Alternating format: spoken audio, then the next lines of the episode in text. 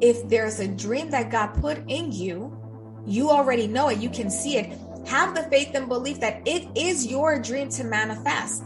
And maybe it doesn't look like it's happening on your timeline. Don't believe the hype when someone tells you that the only way you're going to achieve success is if you pay them X amount of money because they're the only way. But then I did this work, right? The work that's in my book. And now when we hang out, I have zero problems with you in your face. There will be times where you'll be like very intense, completely ignoring me. And I don't care because it has nothing to do with me. December 25th, 2018. It was our first Christmas in our new million dollar home. I checked all the boxes that promised me real freedom. I had a booming business, raving fans, money, assets, and yeah, I was still sitting there on the couch pretending that I was watching that Christmas movie with my family while I was choking down the poison of anxiety. I still felt like that desperate kid who would take her clothes off for money the kid who nearly overdosed to try to prove her worth to her friends, the kid that got pregnant at 19. I felt stuck, like I was stuck in the sands of time. I did all the right things, all the things that promised me freedom, and it didn't add up. I realized a few things. I was still checking someone else's box. This was going to be an inside job. And I would do whatever it took to never feel that way again. Consider this podcast the rebranded, revamped, cool ass version of Alternative School. Alternative School for the unruly entrepreneur. This is for the innovators, the creators, the world changers, the service minded, and those who want the details on how to create a business that really, truly finally fucking sets you free. I'm your host, Andrea Crowder, and welcome to the Unruly Entrepreneur Podcast. Let's go to the show.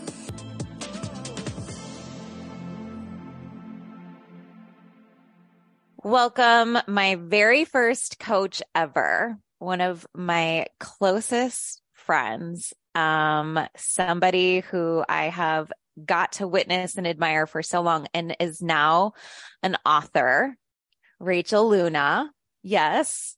I wanted to bring Rachel on and talk about your new book, Permission to Offend. But what I would like to kind of start with is who you were, what was happening for you when you decided that you had this urge to create, this urge to, you were already an author. You've already written a, a Amazon bestseller but this book feels different. This book feels like a very like significant part of your evolution as a human being, as the female entrepreneur, as somebody who is a transformation expert. Um, and then as somebody who is not just a transformation expert for other people, but I do want to add in there that you have um, recovered from breast cancer and I've gotten to witness that journey and you like your ability to just transform some of the shittiest situations for yourself and for other people is exceptional. And now there's a lot of um, transformational advice in this book, but like what was happening for you and who were you when you decided, okay, it's time for me to bring, bring this book into the world? That feels like the most loaded question to start with, which are my favorite. I love a full load. okay. So I don't think that there was a moment where I said to myself, okay, I have to bring this book into the world. It was more so that I had been working on other books for a couple of years, a different book for a couple of years leading up to this one. And it just never felt right. And as you mentioned previously, yes, I had already written a book I self published it, a book called Successful People Are Full of Crap Courage, Resilience, Authenticity, and Perseverance. Mm-hmm. And that's like my first baby. It was like my first dip in the toe. I didn't know what the hell I was doing. I just was following the model, right? Like you mm-hmm. start a business, you write a book. But to be fair, I had always wanted to be a writer since I was a little girl. I had these big dreams that one day I'd write these books. I thought I was going to write fiction I thought I was going to mm-hmm. write chick lit. That's a whole genre. Uh, think Sex in the City. Yeah. And I even took creative writing classes for this genre. So I thought that's what I was going to do. I always had this vision that I would be in Barnes and Noble, but many years ago, I was so intimidated at the process of pitching agents and, and more than anything, I was afraid of rejection. Mm-hmm. And so the fear of rejection kept me from pursuing that, that iteration of the dream. That's what led me to self publish the first book. And then what really, okay, I'm going to be honest. I don't think I was being honest entirely when I first started writing this answer because the truth is coming up. And that's the cool thing about the truth is like it it needs to see the light of day. It will yeah. eat at you. It's why so many people have unfulfilled dreams, but they feel frustrated with their life because the truth is like, uh, but I'm here, but see me, please. The truth is that there was a series of events where my clients were birthing books. And one of my clients, our good friend, Lauren Messiah, who, by the way, I've also been her client. I was working with her. We were helping her build out her membership. All these things are happening and she gets a book deal. And then she says to me, when are you going to get a book deal? Like it's time for you to get, get this book out into the world. And I thought, yeah, when am I going to do that? When am I going to have the courage to face the rejection? Because traditional publishing is accompanied with rejection. You mm-hmm. have to be ready for it. Mm-hmm. I, I cannot think of a single author, and I did a lot of research looking because I'm always looking for evidence to, to validate or disprove my thoughts, fears, beliefs, desires. Could not find a single author who traditionally published that didn't experience some kind of rejection in the process, whether it was being rejected by prospective agents or by publishing houses or by marketing teams or by media. So rejection is part of the journey. If you want the success, it you have to endure the failure. Mm-hmm. That was what led me to like, okay, I better get off my butt. Clients are out here getting book deals and you can't lead from the rear. You can't. Yeah you either have to elevate or your clients are going to leave you and you're just going to better be a good sport about it and cheer them on from the sidelines. Otherwise, you're going to feel really bad about yourself. Okay. Well, that leads into the fact that I want to kind of bring in, okay, how much rejection did you face when you decided, okay, I'm going to do this? And then of course we want to hear about the moment that rejection turned into success because I know you even have that on video and that's so freaking cool to be able to go back and look at that exact moment. Tell us about what happened. Okay, so tons of rejection. First, I had meetings with agents. Okay, the first rejection was so Lauren says to me, I will introduce you to my agent. And I'm like, I don't want to write a book proposal. Like, I've got one half done. I'm tired. I'm exhausted. This is, by the way, in the middle of a pandemic. So it's mm-hmm. not like life was just easy breezy. Mm-hmm. And oh, by the way, I was probably about eight months post cancer journey, cancer healing journey. So a lot of transition was going on for me. She says, I didn't need a book proposal. My agent just took me and signed me and off we went. And I was like, oh, I might not need a book proposal. Easy, fun, light, sign me up. So she introduces me to her agent, and the agent is like, You need a book proposal. And I'm thinking to myself, But why do I need a book proposal? And she didn't need a book proposal. Immediately, my inner five year old is like, Well, that's not fair, you know, which as one would do.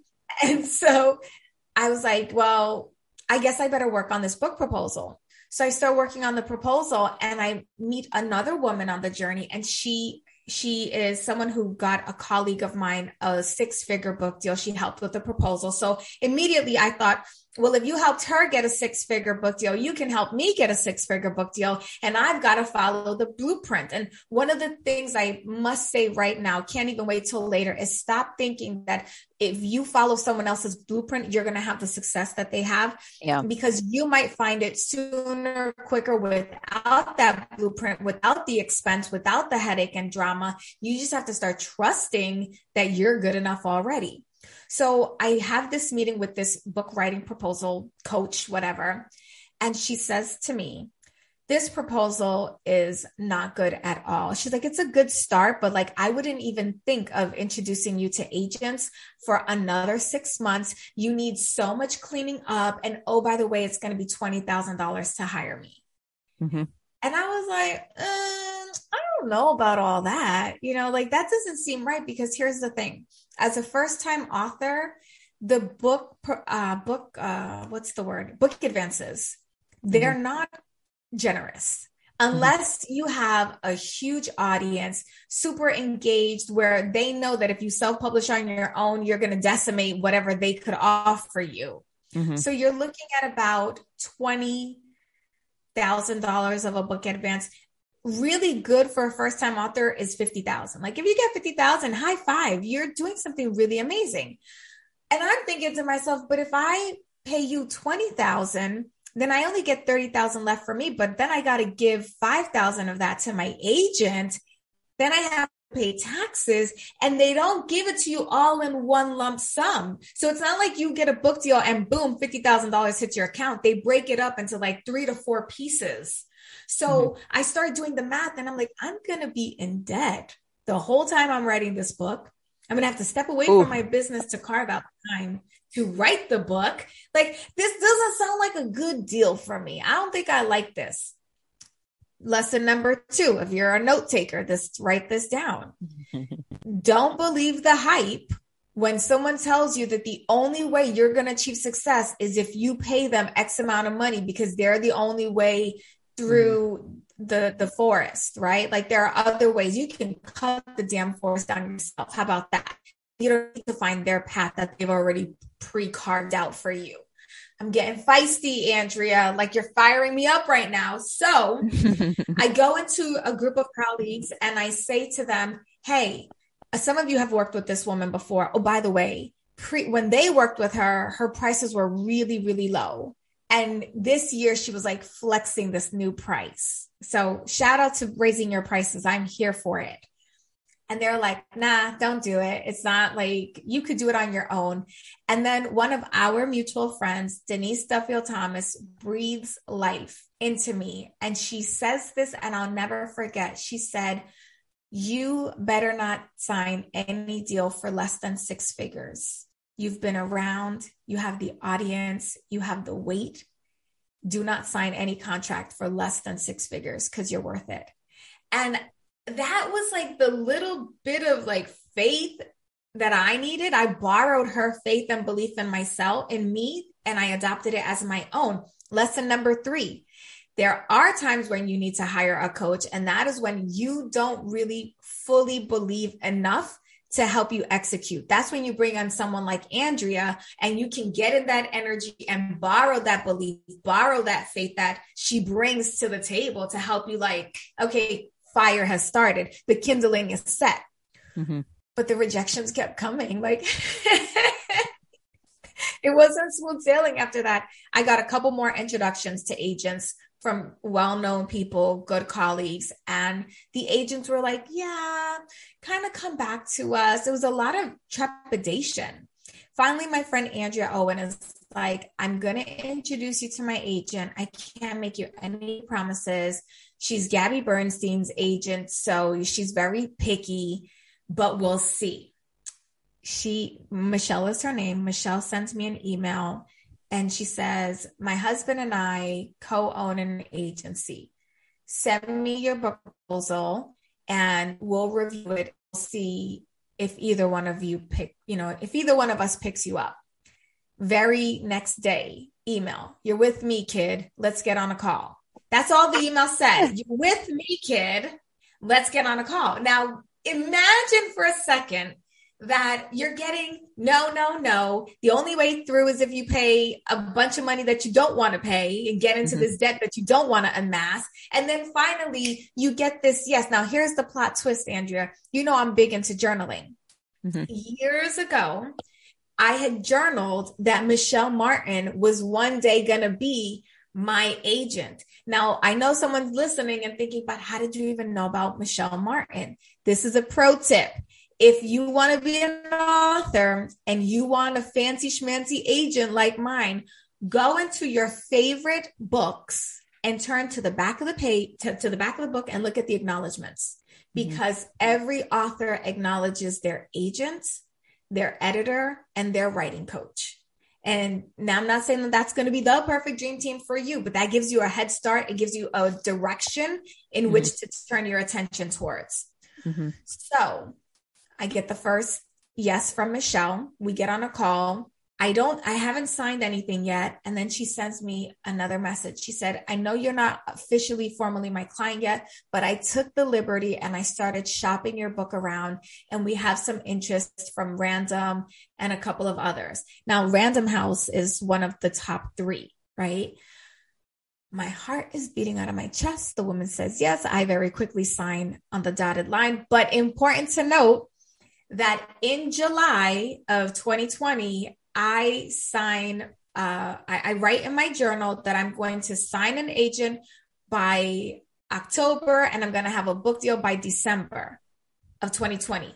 Also important to know is that the girl who had first looked at my book proposal that said she wouldn't even dare, she said she wouldn't even pitch the book until February of 2021. Okay.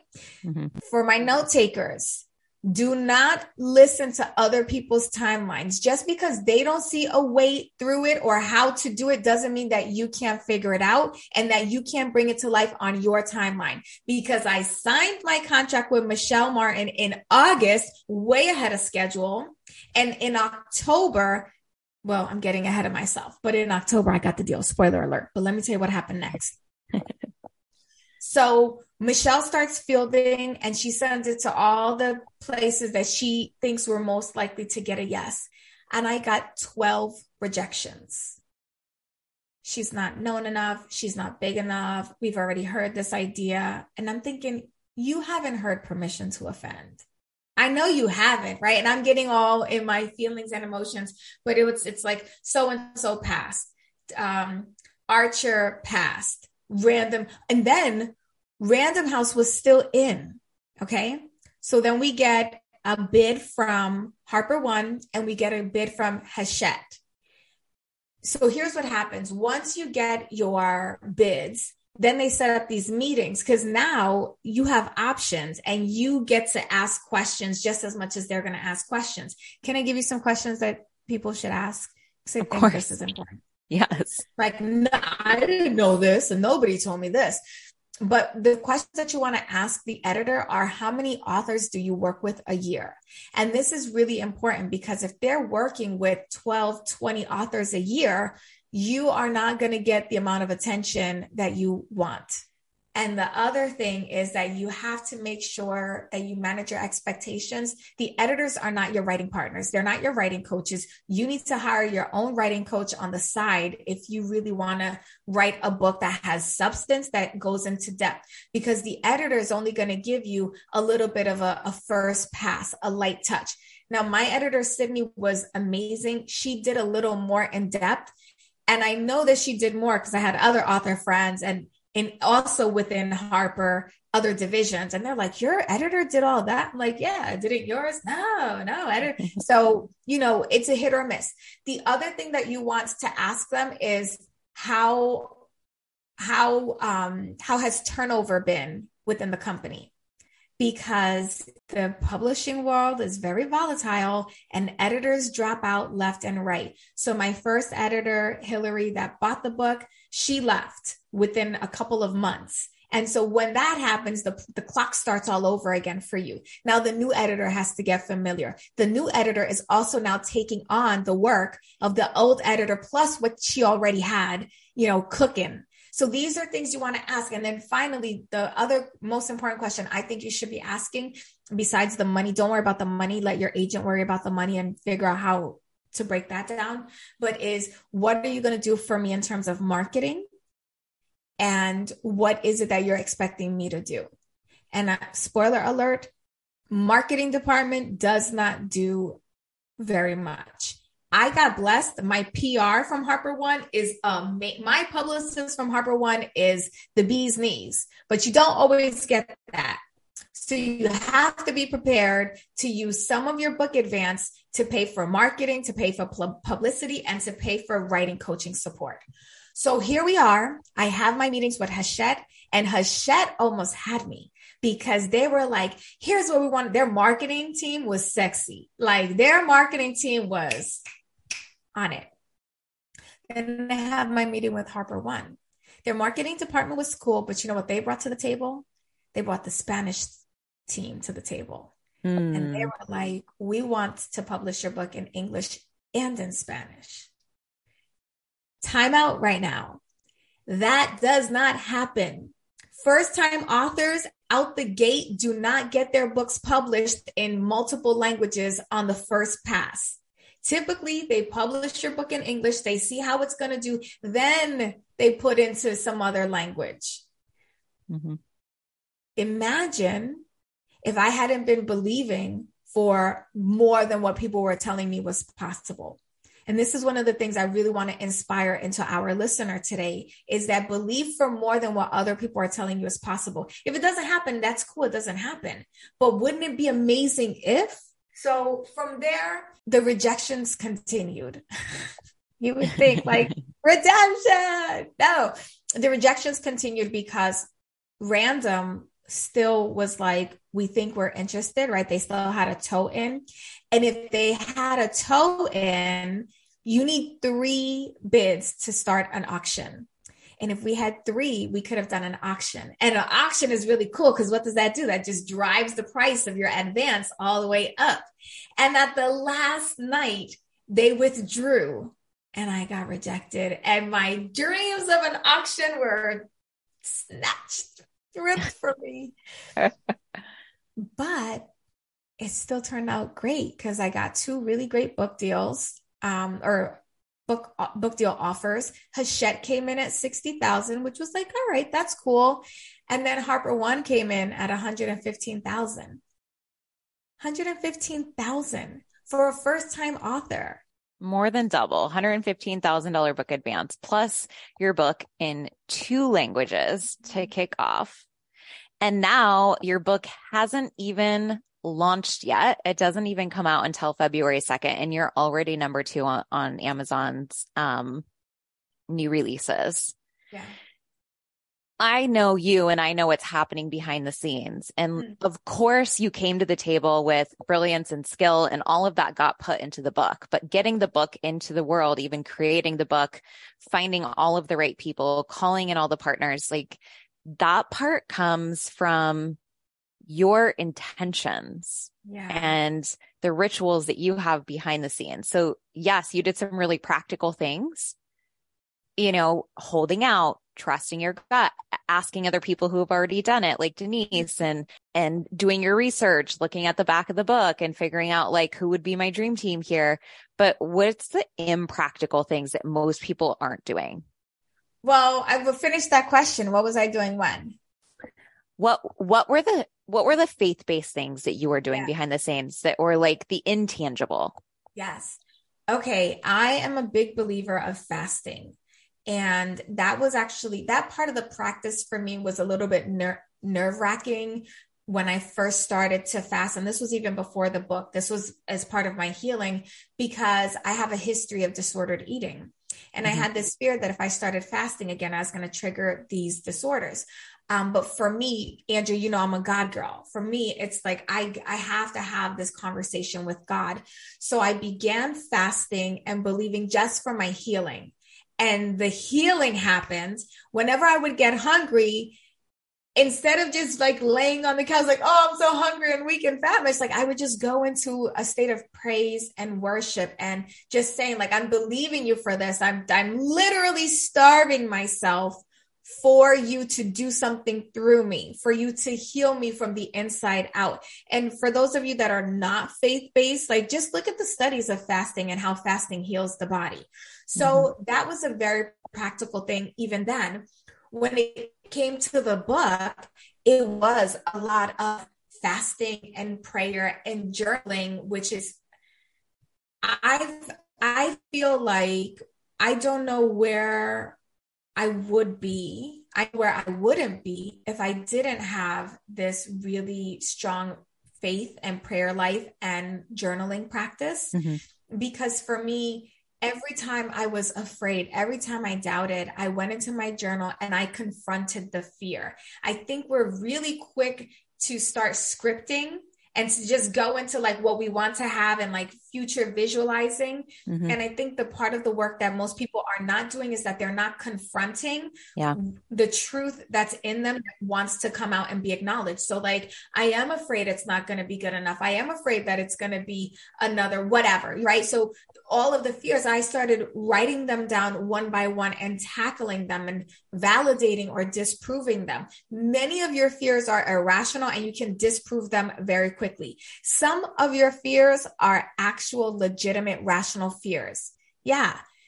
You might launch your book on the same day that Oprah drops the book and all it's and all tension gets derailed and and whatever whatever like worst case scenario like those things could happen but even if they do do you have the faith enough to believe in yourself and in the fact that if God put this dream in your heart, then you're the person that's supposed to execute the dream? Like I've been doing this study on Joseph in the Bible and how Joseph has this, he has these two crazy dreams when he's a teenager. Okay. First of all, imagine Madison, your teen, coming to you and saying, Mom, I had this dream and you and Jackson were all bowing down to me like I was the queen. You'd be like, well, maybe you'd be like, that's awesome. I love that for you. average, right? And the would be like, what? Okay, you know, put the, put it to the side. Mm-hmm.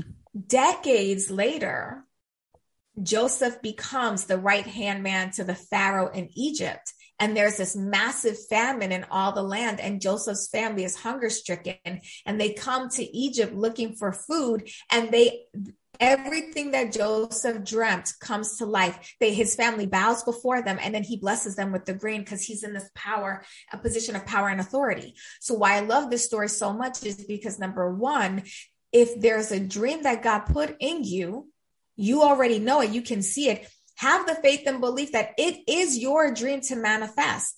And maybe it doesn't look like it's happening on your timeline.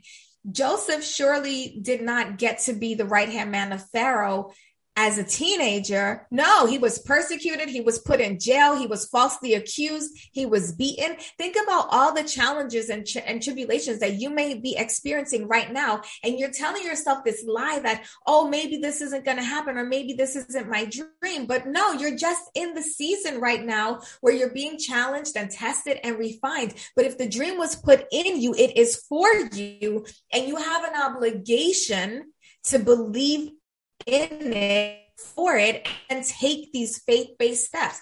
Grab your journal, go on your prayer walks. I'm a huge proponent of a prayer walk. If I mm-hmm. need something to be moved, I don't just sit in my desk. I go and I move in with the spirit because I believe, and by the way, I'm not trying to impose my beliefs, but you ask me what I do, this is what I do. Mm-hmm. I believe that what the Bible says for we do not wage against the flesh, but against principalities and spirits in another realm. So if I want something on earth to be moved, I have to move it in the spirit realm first. Mm. How do I do that? I'm praying, I'm walking, I'm fasting, I'm journaling. I am, I am doing everything I can in this little container of a body that I have, but recognizing that the spirit in me is giant, right? I, have said yes. this to you before, right? And like my body is too small for all that I am. Right? yes. But you know, here's this is something that I've been chatting with clients about too. I'm not the only one that feels that way. Yeah. Our community, like your community and my community, we are natural born leaders and we all hold weight in the realm of the spirit. Mm. And so you have to recognize that when you feel exhausted, when your body feels like, it's be, it's really your spirit that's frustrated because your spirit is trying to do something through your human and your humanity is not allowing your faith to shine through. And so I just, I feel like I have to implore you right now to please let your spirit shine through mm. and put your humanity, put your flesh to the side, to the side. The Bible says that we have to die to ourselves every single day. That means you have to die to, to, to the fear. You got to let the, you got to kill the fear. You got to kill the, the unbelief. You have to kill the doubt. You have to kill the depression. And I know that there's someone listening to me who's like, okay, but how? How do I mm-hmm. do that? Well, first of all, it really goes back to what we were talking about in, in your $1.2 million masterclass, mm-hmm. which was you decided so mm-hmm. everything that you desire is on the other side of a decision. And that's mm-hmm. how we got here. It was one decision after another. One decision after another. Okay. So tell us about the book now. So, Permission to Offend, the compassionate guide for living unfiltered and unafraid. Stunning book. I mean, I was definitely a part of the decision making process, BTS. Yes, yes, thank you. Thank I got you. I got to vote. um, I did nothing to like actually design it, by the way, but I'm just like taking credit wherever I can get it. and you get um, a lot. thank you. Thank you. Okay. Um, also I bought at least 20 copies already, like, like best friend pride. yes, you are so, the top buyer as per usual. Usual. Always got your back. Um, okay. So who needs to read this? Oh, okay, my ego is like everyone, everyone needs to read this, but no, probably not. You know who needs leaders? Mm. Leaders need to read this because I believe that we are right now, the last couple of years have been a real indication of where we're headed. And we're headed into a, this perfect storm if we're not careful of really fragile emotions, fragile feelings, and a huge opportunity for chaos because of our inability to communicate with compassion and empathy while also resting in our truth. So, one of my core tenets of the book is that people are offended by the fact that you have a dream in the first place. They're offended that you have the audacity to dream. So, yeah. why not let them be offended as you walk out your dreams, as you bring them to life? Because what good is it for you to be concerned about their their offense that you're dreaming, but you're still not doing anything about it. They're still pissed at you. They're still judging you. They're still likely rejecting you. They're still talking about you behind your back. And by the way, most people are not thinking or talking about us as much as we think they are. They're busy mm-hmm. living their own lives, right? Most human beings have airs of narcissism. We have mm-hmm. to. That's how we survive, right? Like you have to have a little bit of selfishness. Otherwise, you're going to get chewed up and spit out and swallowed. Okay. So mm-hmm. if you consider yourself to be a leader, if you consider yourself to be someone who knows that she has a powerful message, but you've been holding back, You've been showing up as a watered down version of yourself. You have these big goals and, and, and dreams and ideas, but you can't seem to figure out why you're not being consistent and why you have so many false starts. You oops, look, my book jumped out of my hand when it said false starts. No, false we're gonna start. throw those away. No, right. It did. It was a false start. Like we're going. The book was ready to go. But if that is you, then this book is for you. And I'd like to tell you why. So the first thing that we talk about is activating your truth. And by the way, when you get the book, do not skip the intro and I hate intros. I find them to be dull and boring. So intentionally, I have made a very non-dull, non-boring, yep. trigger warning, alert worthy introduction. And I, I can attest to, to that. Yes. Yeah. Mm-hmm. Okay. So read the intro first. Then we go into the first the first chapter is activating your truth. Now, if you are part of Andrea's community and you've done Regulate or any of her programs, then you are already familiar with, with connecting to your truth. Mm-hmm. And what I'd love for you to do is I'd love to encourage you to take what I teach you in the book and pair it with the teachings from Regulate, with the teachings from she makes bank and 15 minute launch coach and all of them because when you do the work that I teach you in chapter one, it's going to add just one little layer of nuance. And this is what I think is so important, right? Mm-hmm. Leaders, we need to pay attention to the nuance. I'm mm-hmm. not talking to basic, you know, to the basic biatches who are still like, no, this if if if you if you're basic, maybe you should read it too, so you could get more depth. That's that's probably what I'll say. Um, no shade to my basic buddies out there, but you want to really actually take this practice and layer on the nuance and pay attention to it. Then we talk about your identity. And this was something actually, Andrea, you know what's so interesting is that while I was writing this book, I was able to lock into my identity in a way that I had never been able to before. I already knew that the most people will answer the question like, Andrea, tell me, you know, tell me about yourself. Who are you? What would you say? Uh, hi, my name is Andrea. I'm a 40 year old single Virgo. No, just kidding. I'm like, would you like me to list my dating profile? I have an excellent dating profile. of course you do.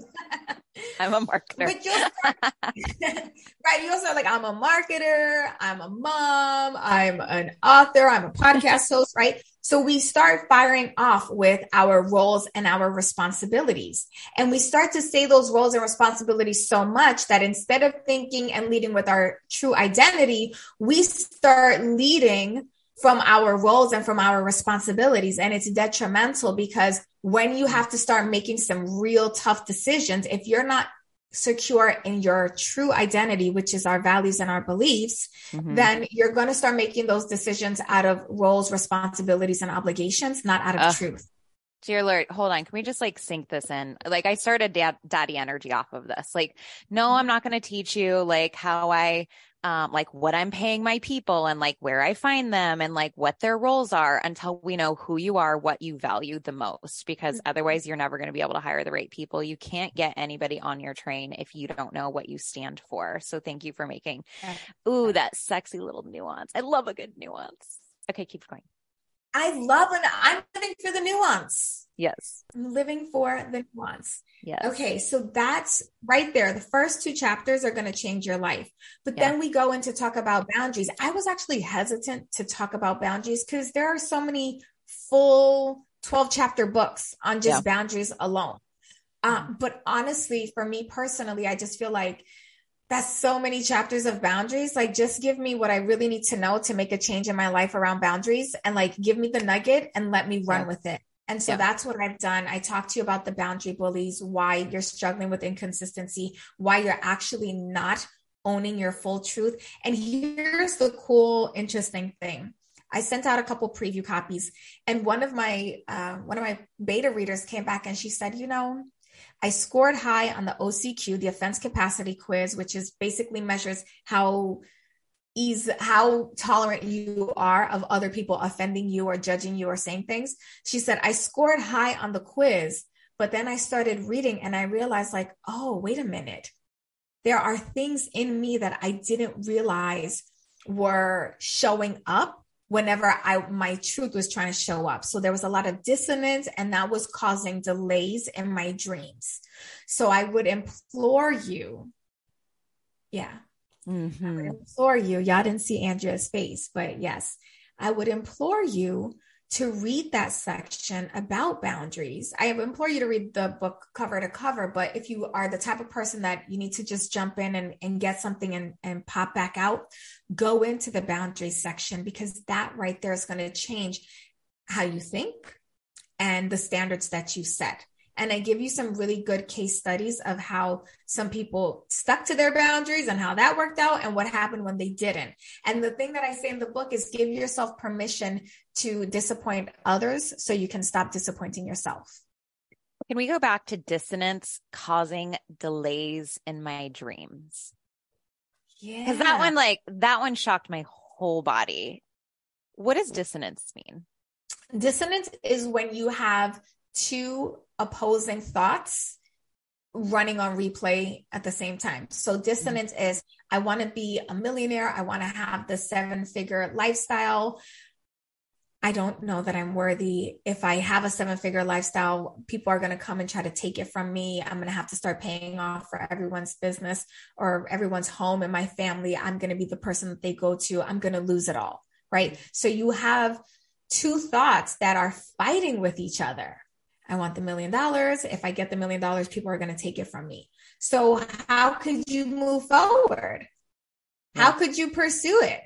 You may not be thinking that actively. A lot of this happens on the unconscious mind, but what this looks like in your life and in your business is I have this great offer. It's life changing. I tell no one about it. Mm-hmm. I have this incredible lot. Go ahead. No, I want to say people actually are actively consciously having these thoughts.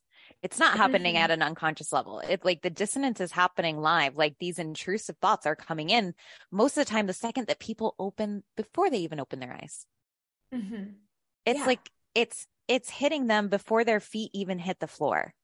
Mm. And so I would look at Rachel right now and I would say, can we create a whole masterclass around literally the one thing you just said, which is the dissonance that's causing delays in my dreams? And I would say, Rachel, charge at least a few hundred dollars for this masterclass. And now you have this book that's going to give them so much more than you could ever put into a single masterclass eh, that they can take with them mm-hmm. as a mm-hmm. resource and go back to it every single time that this causes a delay and or it even causes like friction in them getting out of bed to be able to go do mm-hmm. anything in their life that's actually going to be moving the needle towards their dreams. And now it's all in this like wrapped up perfect little book of step by step and action items. And like Rachel's the most strategic, tangible person. You guys know, like it all comes back to mindset for me. I'm always going to take it into the intangible and I'm just going to cause the effect there.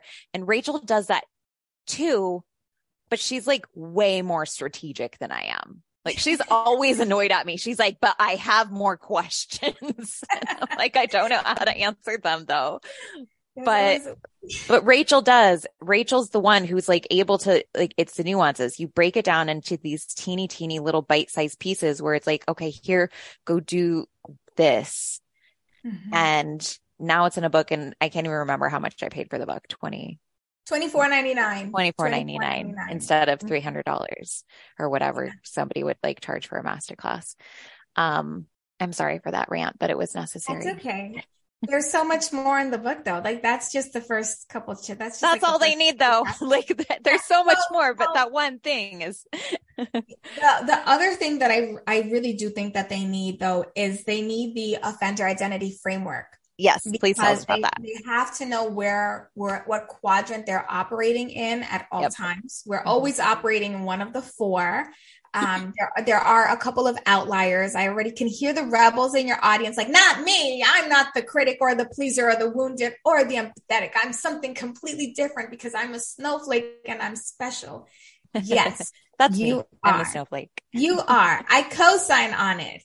You're the outlier. For the rest of us, we often kind of ping pong between the four identities that I describe in the book. So the critic, the pleaser, the wounded, and the empathetic. And mm-hmm. all that means is at some point throughout your day, you're either operating in high truth or low truth, high faith or low faith. And depending on what circumstances you're experiencing, you might kind of be catapulted into one or one or more at the same time depending on you know what's actually happening the the goal is not that you're always being the empathetic offender the empathetic offender is that can hold space for two truths coexisting mm-hmm. the empathetic offender is the type of person that can say look i understand how you got there I don't agree with it, but I'm cool to just continue to learn more about you. Keep mm-hmm. telling me. And they're not offended. They're not shook. They don't walk away from the conversation feeling pissed, like, who the hell did that person think they are? It's more like, okay, great. They have a mm-hmm. different opinion than I do. I really don't agree. And can I tell you how to practice this, by the way? Yes. Please. I don't talk about this in the book, but this a little nuance, little nugget for our listeners. So the way you practice this is by listening to I listen to YouTube videos with people who have opinions that are different from my own. So earlier today I was watching a video from this one girl like she exists solely to talk bad about people in our industry. I'm convinced like mm-hmm. that's her mission and purpose. And I listen and there are a couple of things that I practice doing. I practice keeping my face neutral. Every now, like the other, she said something this morning, and I, my face, I was, you know, my head cocked to one side and my eyebrows forward, like, ah, I don't know about all that, you know. But I practice as soon as I find myself doing that, I stop and I listen to it again and I practice a neutral face. Why? Because it's so important to listen to understand first rather than to try to be understood. And if mm-hmm. each one of us just took a moment to listen to understand rather than fight to be understood, we are going to have more community and connection. And that's how we make the impact and the changes that we want to make in this world. So that's why I felt like that was a really important piece to include in the book. And wow. then there's journaling and there's so much. There's, there is so much. And like, like I said, you break it down in such a thoughtful way that makes it really, really easy for people. You know how sometimes you can just like read a book and it's like conceptually that sounds amazing and you get that sugar rush of excitement and and um and sometimes you walk away with a nugget. Mm-hmm. And one nugget can completely change your life. So I'm not saying like fundamentally 100%. that's bad, but you really do break it down in a way for full integration each mm. little chunk where people can walk away and like really, truly, genuinely have a transformation? With every chapter, I call them alignment opportunities. And one of the mm. things I say is that everything in the book is an offering.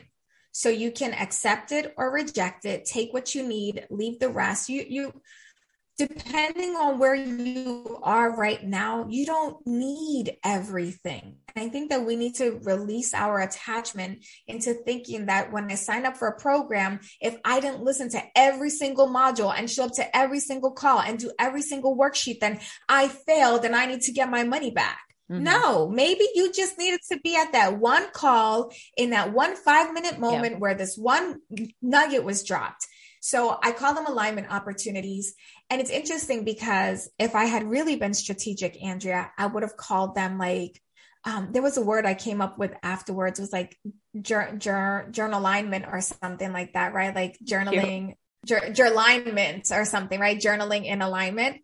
And if I had been a, if I had been really strategic, I would have called it that. And and then that play off like now buy my journal, right? That that would have been right. a really good marketing strategy.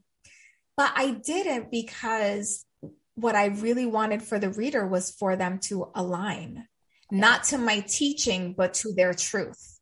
Mm. And they get access to their truth through my teachings. That is another sexy little nuance. because what most people are looking to achieve, not most, but like a lot of mm-hmm. authors are looking to achieve to align you to their side, to their truth, to their um principles. And I can even say like there's sometimes where I'm like get on my team here. Like I'm telling you like I'm a Virgo, I'm always right. It just is the curse of being a Virgo. I always know the answer, guys. but but like as a core value, I only ever want people to like align to that truth if it if it aligns to like their fundamental core truth. And mm-hmm. so yeah i really appreciate that that was the that was the lens that you were looking through when you were mm-hmm. adding those different little i love that journal alignment. It's so cute right? somewhere else. Yeah. I, am going to i'm yeah. going to. I'll probably trademark say that again? I just added a trademark. Trademark journal alignment journal alignment. that has a TM at the end of it. You heard it here first. okay. So let's say somebody is, I mean, for me, I don't read books in a linear fashion most of the time. Mm-hmm. And so if there were one chunk of the book where you're like, God, if all I could give you was one nugget, what would be the thing where you would tell people to go first? I know that's really hard. um, no, it's actually, I made that face because it's my baby. You're asking me to choose between my children, right? Like my chapter children. I know what I just um, asked you. Yeah. Yeah. Um, but I would say start on chapter one in the framework for freedom. Mm because that's going to open the doors right there. If there's a chapter, if I can be honest and say which chapter I don't love, it's like it's like my yeah. yeah. I mean, I I really like it, but I don't know why this this chapter was like my kid when they're misbehaving. You know, it's like I still love you, but we just like you're not doing what I want you to do. It's chapter seven. What one is that one? And what is that one? Let's see. I don't even know the name of it because it's it pissed me off so much. Chapter seven. I forgot um, my kid's name. I'm so mad. It's just oh, oh. disobedient. Chapter se- oh, chapter seven was risking your reputation. Mm. Which is maybe I don't like that chapter so much because I do care about reputation. I do care that my name has a good fragrance to it. So, mm-hmm. but if you are someone who cares like I do, then there are strategies in the book to help you care less, which is why I included chapter seven instead of scrapping it altogether. Right. Mm-hmm. So there are going to be things that you create that challenge you the most and because they challenge you and because they're yeah. forcing you to grow more, you kind of want to hide it to yourself, keep it to yourself. You don't want to put it out into the world because you don't want to be judged or criticized or what have you for it. And I'm just here to tell you to put it out there anyway, because it's not about you, right? I've said this before. It's not about me. It's always about we. And low key, if I had it my way, my face would not be on the cover of the book I didn't I didn't want my cover my face on the cover. I wanted the book to just be words because I didn't want people to look at me and judge the cover mm-hmm. without considering the content. But I lost that battle with the publisher and they were like, mm, no, she's going to be on the cover. Mm-hmm. So, well, number one, you cute. Number well, two, I want to see more brown skinned women on the cover of books. So I actually kind of love that they won that. And I understand from both sides. Yeah. Like I, I get that. So speaking of like judging someone's cover, Rachel lives this truth so much. She was the first person in my whole life to actually stop and tell me and inform me that I had resting bitch face. I had no idea. Nobody had ever said she looked at me we're we're at a live event and we're in this like little circle just talking to other people. I can't remember who we are talking to but i was so intently listening to this person that was, my face was like fully relaxed and it's like one might say it was Sorry, excuse me. Excuse me. Yeah. let me explain to you. Her fully relaxed face mm-hmm. looked like she was annoyed pissed off and I thought she was thinking to herself, what the F am I doing here? Like, yeah. this is such a waste of my time. That's her relaxed face. so Rachel looks at me after whoever we're talking to walks away and she goes, What's wrong with you? You don't like her? I was like, No, I thought she was great. I was so intrigued. And she's like, Fix your face then. I was like, What? Like you're not translating the message that you want to translate. Like your marketer, fix this. Like was the vibe that I as I was like, oh, nobody's ever told me. So now like I do have an awareness of like, of course, like you it's not about that I want to manipulate how people perceive me, but it's that I do want to communicate a certain message to someone, which mm-hmm. is I was so intently interested in them. And there's a very strong chance that they were not getting that message. and but but to the point, this is why I say start with the f- framework for freedom. Right. Because when you and I first met, by the way, I didn't tell you that the first time I saw you. nope. your relaxed face, relaxed in air quotes, right? I, that, when we first met in person, you and I had already been working together, and all of our calls were back in the day, like over just audio, most of them. So mm-hmm. I didn't even really get to experience your face in, in any kind of capacity until we met in person. And we go out to lunch and the whole time, if I, whenever I'm talking, your face is really relaxed but mean looking. Mm-hmm. And then you talk and you'd smile. And I was the whole time at this lunch. And remember, this is 10 years ago. So the whole time at this lunch, I am having an identity crisis, uh, an, an attack on my identity and character because I'm thinking, oh my gosh, does she not like me? I thought we were, is she going to fire me? And am I not a good coach? And I'm having like 82 different stories go around in my head and so, and I kept, I asked you multiple times, like, are you okay? And then you were like, I'm fine. And then I finally gave up. I was like, well, I get that a lot. I, yeah. If I ask her if she's okay one more time, I think I'm going to annoy her. Right. So think about how many times in life you're having conversations with people and they're pissed off for something else, but you're making it mean something about you. Mm-hmm. And it's it that's creating the dissonance. So now 10 years later, and after having done this work and grown myself, when you and I are together, and by the way, I don't think you, I don't know if you know this, but even years after, even after I called out your resting bitch face, oh, sorry. Um, even after I called out your relaxed face, there were years where we'd get together and I would still feel like I know she's okay, but I don't think she really like I think I'm annoying her. Maybe my presence is annoying, right? Because I was telling myself all these stories. True story, friend.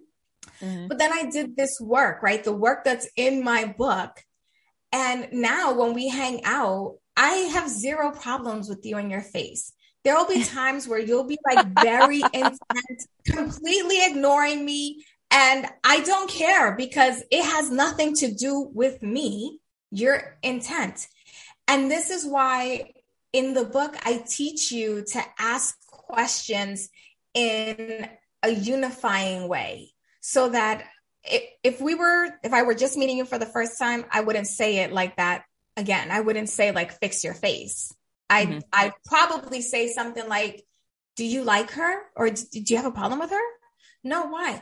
Oh, well, you looked really upset. And I don't know if that's just how you think or if like I, it felt like there was something off. Have you noticed this before? Have you experienced that? And now mm-hmm. I'd have more of a meaningful dialogue versus fix your face. You come across as a stone cold biatch, you know, right? Because because there's one because there's a way to have the conversation in a way that's unifying and collaborative, and then there's another way to have the conversation where if Andrea were not who she is, and if she were not as strong of a person as she is, my comments could have sent her like crying for days. And mm-hmm. and when I think about conversations in the past, I know that because I was a wounded offender, and I talk about that in the book in chapter four, because I was a wounded offender, I was saying things from a genuinely caring place, but it was so, the delivery was so off that people were crying and feeling bad about themselves. And that wasn't my intention, but intention doesn't matter when the impact is severe. So that's mm-hmm. why having this book, and you know who else, especially if, excuse me, if you're in network marketing, direct sales, and you're re- building teams, Ooh. you you need this book because yep. this is going to help you identify who's who on your team and mm-hmm. then there are different strategies to approach them and meet them where they're at. And then you teach your team how to do this work and they're not so sensitive. And when they don't make whatever success club or when they don't get director or whatever the advancement is, they're mm-hmm. not telling themselves stories that then send them into that false start in their business, right? Because yeah. Andrea, you you remember what it's like, right? Oh, uh, one a mm-hmm. team member doesn't hit a particular thing, they start telling themselves all these stories, and then they get lost for three to four months, and then the company does something yep. to generate the energy again. Then they come back, and it's just this yo-yo effect. Yep. Well, if they knew how to give themselves permission to offend, we would not be yo-yoing. We'd mm-hmm. be consistent we'd be clear and confident. I used to call those people like seasonal distributors that would just like come mm. back as soon as like the hype or like reinvigorated them, but they didn't know how to keep the hype going for themselves. And like you're right, it's all around um it's all around like being able to create um resonance mm-hmm. in what you want and what you think versus the mm-hmm. dissonance that was causing the delay in the dreams. I just keep going back to that are. one because it's just like said so well. I but, love that. And who you are and who you are, right? So yes, yes. and what you want, who you're being, and, and who at your core is your identity. Um, and I love that you talked about um, asking unifying questions. Like, oh, man, that creates such a difference in every relationship. And whether you're trying to build a business, a brand, a mission, or even just like create deeper satisfaction in your life, this book would be really useful to you as well. So like, uh, kind of, yes, it, like is great for everyone because everyone mm-hmm. deals with like worry about rejection. That's mm-hmm. a, an ingrained piece of like what's getting pro- processed at a primal level for us every day. So why wouldn't that be useful to you? But I love that that you did key on in on the network marketing community because you're right. Like the sooner that you can learn how to speak to people differently, create those unifying questions, bring people mm-hmm. in, um, make them feel closer, um, you can actually help people just move faster. Mm-hmm. It's like it's like filling in potholes before people get to there so that the journey can be faster and smoother and you're not constantly stopping to fix a fucking tire. So people, you want them to buy on Amazon or through your website, or where do you where do you want the peoples to go buy the I book? I want them to buy all the places. Buy all okay. the places. My my real ask is that you buy more than one copy. Yes. My real ask is that you buy at least two, one mm-hmm. for yourself and one for the person that you feel safest with. And the, mm-hmm. there's a reason, there's a specific reason I'm giving you this assignment. You're going to give one copy to your best friend, the person you feel safest with, so that you can practice offending each other because mm. you're both going to be reading it you'll both be able to work through the the little hiccups it's much different than if you're doing this work by yourself and then you try to go out into the real world and say something off color and then you know you get the smackdown God forbid, hashtag canceled. But I call this the antidote to cancel culture because I teach you how to show up in your truth while respecting others. And then if you are a team leader, I would say get a copy for everyone on your team. And I, I don't know, I didn't tell you when I plan this, Andrea, with you, but I hope it's okay that I mentioned if you have 10 or more people reading this book together, just send me an email, rachel at rachelluna.biz, and I'm happy to come in and speak to your group and do like a little authors read along for anybody that gathers 10 or more and you each have a copy of the book.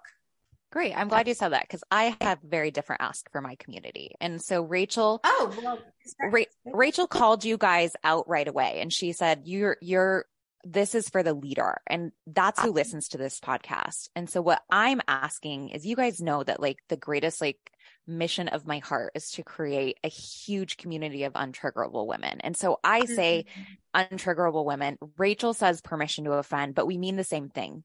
We That's have right. the same heart. We have the same mission. We have the same vision. We're going to the same place. We're just saying it in our own unique way of like how God is going to speak through us to a certain community of people. So what I'm asking you guys to do is to create a book club. I want you guys to take use your leadership and to reach out to people in your community and to have everyone buy a copy of this book and then email Rachel and let her know how many people in your community if there's more than 10 and I'm challenging you to at least have 10 because I know you guys have bigger communities than that. Reach out and ask people. It's January right now at the time of this recording. This book is coming out in a few weeks. So in February your um romantic self love practice or whatever for Valentine's Day could be coming together and removing these triggers and um, giving yourself a deeper level of permission in order for you to move faster towards your dreams altogether because women are just going to do this so so much more powerfully together. So that is my ask of my community. I love that. And I'm actually doing a Valentine's Day event, and I've said that you have to give yourself permission to love yourself enough, love yourself and your business enough to live your truth. Mm. And this book shows you how. So, um, also, fun little fact I have an Amazon book club. So I can put that link, I'll send that link to you, Andrea. So Perfect. anybody that has their book clubs, you Great. guys can plug into the one that I have and you'll get a weekly little check in from me through that oh. that you can oh. then share with your community. I didn't even know that. Look at how yeah. in sync we are. I love this for us. I love this for my community. Thank you, Rachel, my dearest bestie. This woman is the one who, like, whenever I need someone to have my back in the realest of real ways, when I've gone through the hardest shit of my life, she's the one who will message me, like, you need me to get in the car and drive down there right now. Like, she'll drive five hours to get to my house with 30 minutes notice if I have a real fucking emergency. And so for these are the people that we want in our world. So get Rachel into your community because she's a giver. She's going to show up and over. I don't even want to say you're a giver. I don't like, I want to say like you show up when there's intention and you just fucking over deliver mm-hmm. potency, over deliver mm-hmm. potency. And so, um, let's let's support this woman. Thank you, friend. Yes. I love you. And thank you to our listener. You're so special and I'm so grateful. And I'm excited to connect with you and your book club. Yes. Okay. Love you guys. Show, check the show notes right now. Click that link. Go buy the book this very second. You guys know how to, it's one swipe on Amazon. That what, like exercise that little finger right fucking now. Love you. Hi, this is Lorelei, COO of The Unruly Entrepreneur. We hope you loved today's episode, and if you did, make sure you share on your social, leave a review, and check the show notes for everything Andrea and Rachel mentioned. If you loved these two together and want more, check out Andrea's $1.2 million year masterclass, where Rachel interviewed Andrea to get the full scoop on how it went down. Thanks for listening to this episode. Get notifications when new episodes drop by tapping the follow button. We've got some juicy episodes lined up for you, and you definitely don't want to miss them. See you there.